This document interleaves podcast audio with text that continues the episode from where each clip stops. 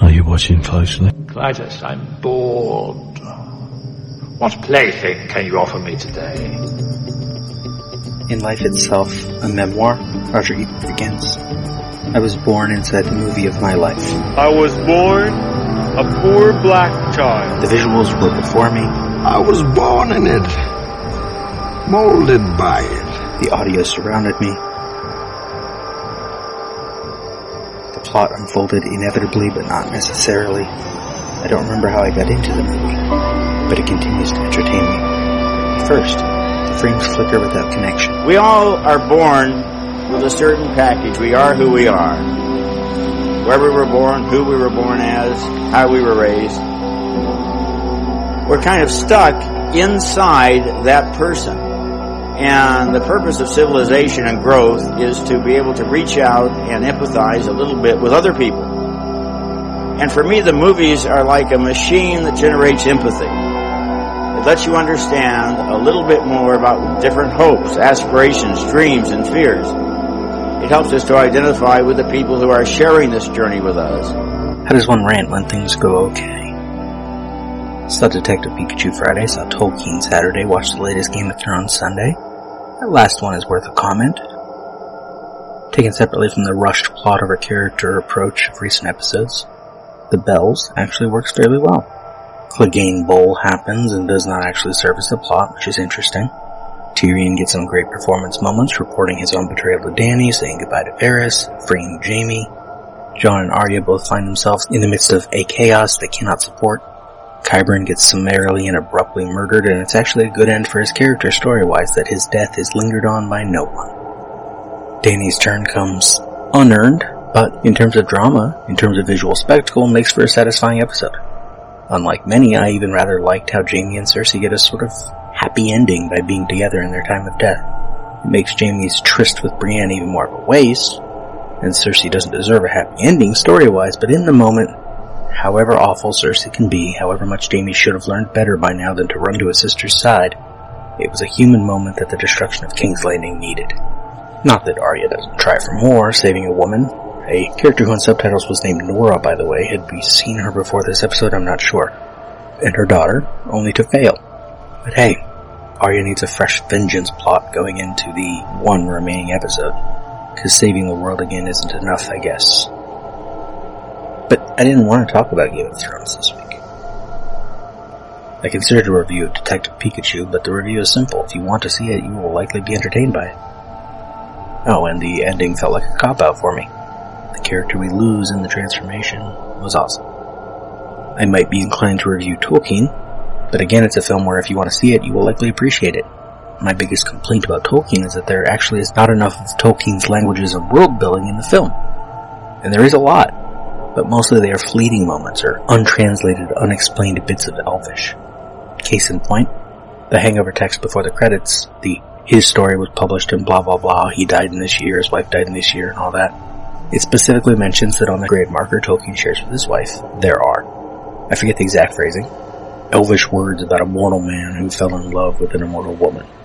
The words on the stone are actually just names. Luthien under Edith Mary Tolkien, Beren under John Ronald Reuel Tolkien. Beren and Luthien is a story told several times by Tolkien. Versions can be found in the Book of Lost Tales, in the Silmarillion, and in the Fellowship of the Ring.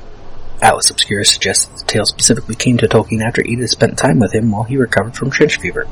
We see this illness in the film and Edith spending time with him. But if you don't know details of Beren and Luthien, you would make no connection to this film. In fact, and maybe it is because the estate of Tolkien seems to have had nothing to do with this film, the film goes out of its way to avoid specific references regularly, but makes innumerable visual references and allusions. In my head, I imagine a better version. In my head, I saw that differently. A sort of linguist's wet dream in which the actual play of language is a bigger part of what we see, and we get more than just a couple conversations. The cellar door conversation, for example, mixes specific visuals along with Tolkien and Edith discussing what words mean and why. This is echoed later in an exchange between Tolkien and Professor Wright, but could have been an even bigger part of the story and the structure of the film. The film is structured, mostly, as flashbacks to Tolkien's youth as he searches for a friend during the Battle of the Somme. In my head, it plays differently. Instead of the abbreviated flash forward after he recovers, we get one of two things. A two-part story perhaps made for television instead of the big screen, one using the battle to flash back to his youth, second using his life after and his creative work to flash back to the battle, or better yet, build your film around the battle, sure, but flash us forward as well as backward. This moment in this man's life came from all these others and will lead to all of these others. Give it the import it seems to want and loses in the end and make it a poetic sort of meditation more than what it is. I did like the film, by the way. There's at least one film every year that reminds me why I used to love writing fiction. My writing of late comes in plotting a D&D campaign going on two and a half years and nearing its final sessions, and writing my various podcast scripts, which are scripted but not fiction. There is creativity in both of these things, but not like when I wrote short stories, wrote novels, invented a fantasy world that I kind of miss. When I rank a film on IMDb, which I do for every film I see now, and I keep a list of the somewhere around 5,000 movies I have seen, it never gets a 9 or a 10 unless it makes me feel something, regardless of, say, technical expertise. I gave Tolkien a 9 because it made me want to write again. On the car ride home from the theater, I was thinking of what some rewrites of my old stories would look like. I was inventing a new story steeped in magic and romance, and it felt good to have that fire lit, even if, realistically, I might not at all get past the few notes I scribbled upon getting home. I'm older than I used to be. While I am not busy necessarily with the things I probably should be busy with, I am busier than I used to be. Sitting down to write for a couple hours in addition to all of my other pursuits at this point might be unfeasible. This fact makes me sad. But worse, this sadness might not make me act. Cut. Wait a minute. Wait a minute, Doc. Uh, are you telling me you built a time machine?